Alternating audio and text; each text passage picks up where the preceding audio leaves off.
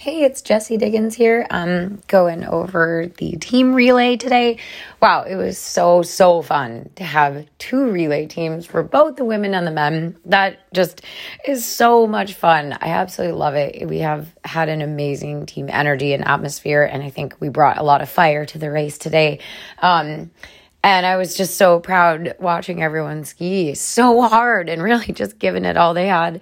Um, so for me, that was so cool. And um, just really fun to be cheering on my teammates. And for me, it was so fun because I got to ski a leg that I have never skied before um, in the third leg. And we wanted to see if I could um, try to just go for as much time as possible.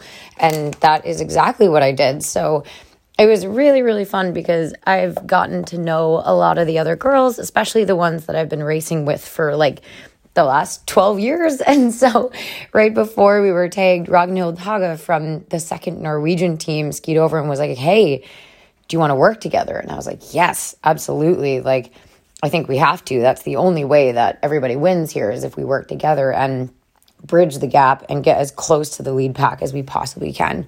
Um, and so that's what we did. I led the uphill, she led the downhill so I could tuck and get a bit of rest and then go again. And tactically, it wasn't you know, you're not really worried about where you tag in on your leg. You're just worried about every single second that you can pull back for your team. So for me, it was just about trying to ski smooth and smart and really, really hard. um, and just like yesterday, I finished like totally unable to feel my legs. So I was really proud of that effort and that feeling of knowing that um, I pushed really hard for the team. So I'm really proud of what we did out there and um, really excited to get going with the Davos weekend.